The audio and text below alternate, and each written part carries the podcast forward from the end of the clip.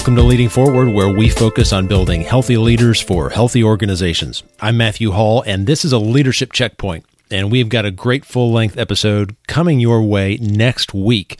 But here on this leadership checkpoint, we're going to take one question that we've got, and we look forward to getting through a lot of these in the weeks to come. But this one is one that I get a lot on a college campus where I serve.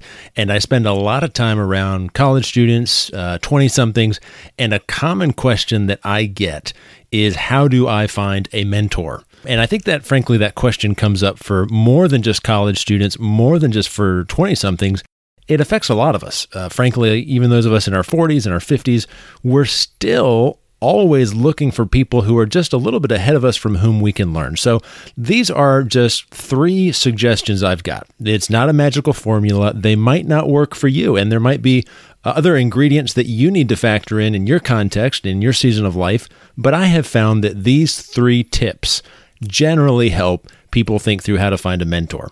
So, first, I would suggest to you focus the frame, focus in. In other words, define with some specificity what are the skills you're looking to develop? What are the character traits you're looking to deepen in yourself? What are the professional or vocational dynamics you're seeking to grow in?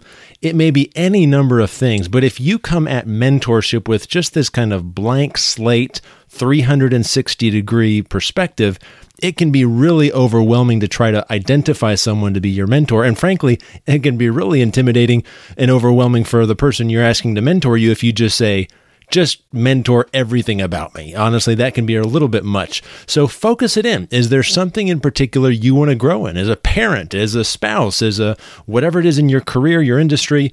It may be any number of things, but focus it in. I'll give you one example you may be somebody who's looking to grow as a public speaker. You just want to be a better communicator. Well, that's fine. Just single that out and say, hey, I want to find somebody to mentor me in my public speaking, in my communication skills. That's great. Now you know what you're looking for. So that's one is focus in on it. The second thing I would suggest you is look right around you.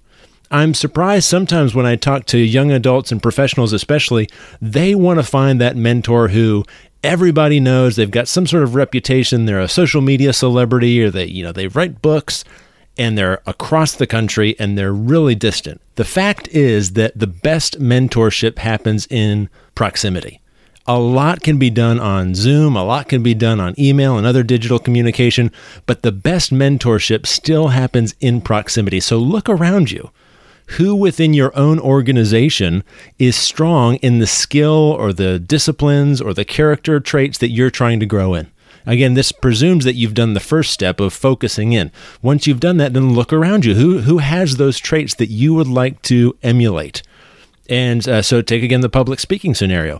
Who within your orbit, right there where you are, in your organization, in your social network, in your church, wherever you are, who can help you grow in that? And then identify that person near you. They may not be a celebrity or anybody that anyone's heard of, but they have something that they can give to you. In other words, they can strengthen you, they can make you better because they're just a little further down the road than you are.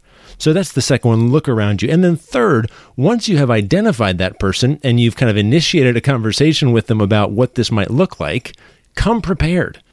Here, here's what I mean by that. Don't just show up for coffee, for example, and say, okay, will you mentor me? Change my life, make me a whole new person. No, that's not going to work.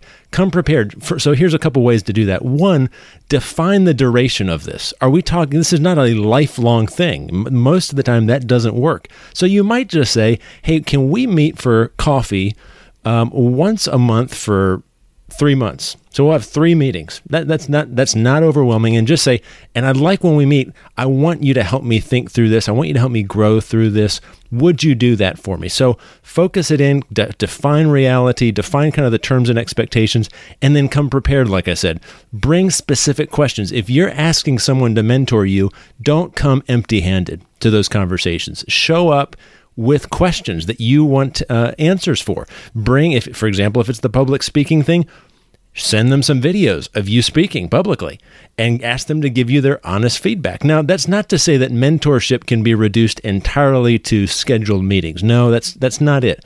But those scheduled meetings, those kind of intentional focus times that are that require preparation and intentionality, that really becomes kind of the backbone of it. Then on top of that, you can build kind of the organic relational dynamics, right? Where you're texting and you're in there's there's that relational give and take. But you need that intentionality, you need that preparation, and that will have huge payoff in terms of just the relational dynamics and the value that it brings to you and to the person you're asking to mentor you. I think mentorship is so important. It has such value for us in our lives and our vocations. I really hope this is helpful to you as you seek to build and develop your own meaningful mentor relationships. This has been a Leadership Checkpoint. You can find all of our past episodes at leadingforwardpodcast.com. While you're there, rate and review, share it with a friend, and help us get out the word. I'm Matthew Hall. I'll see you next time.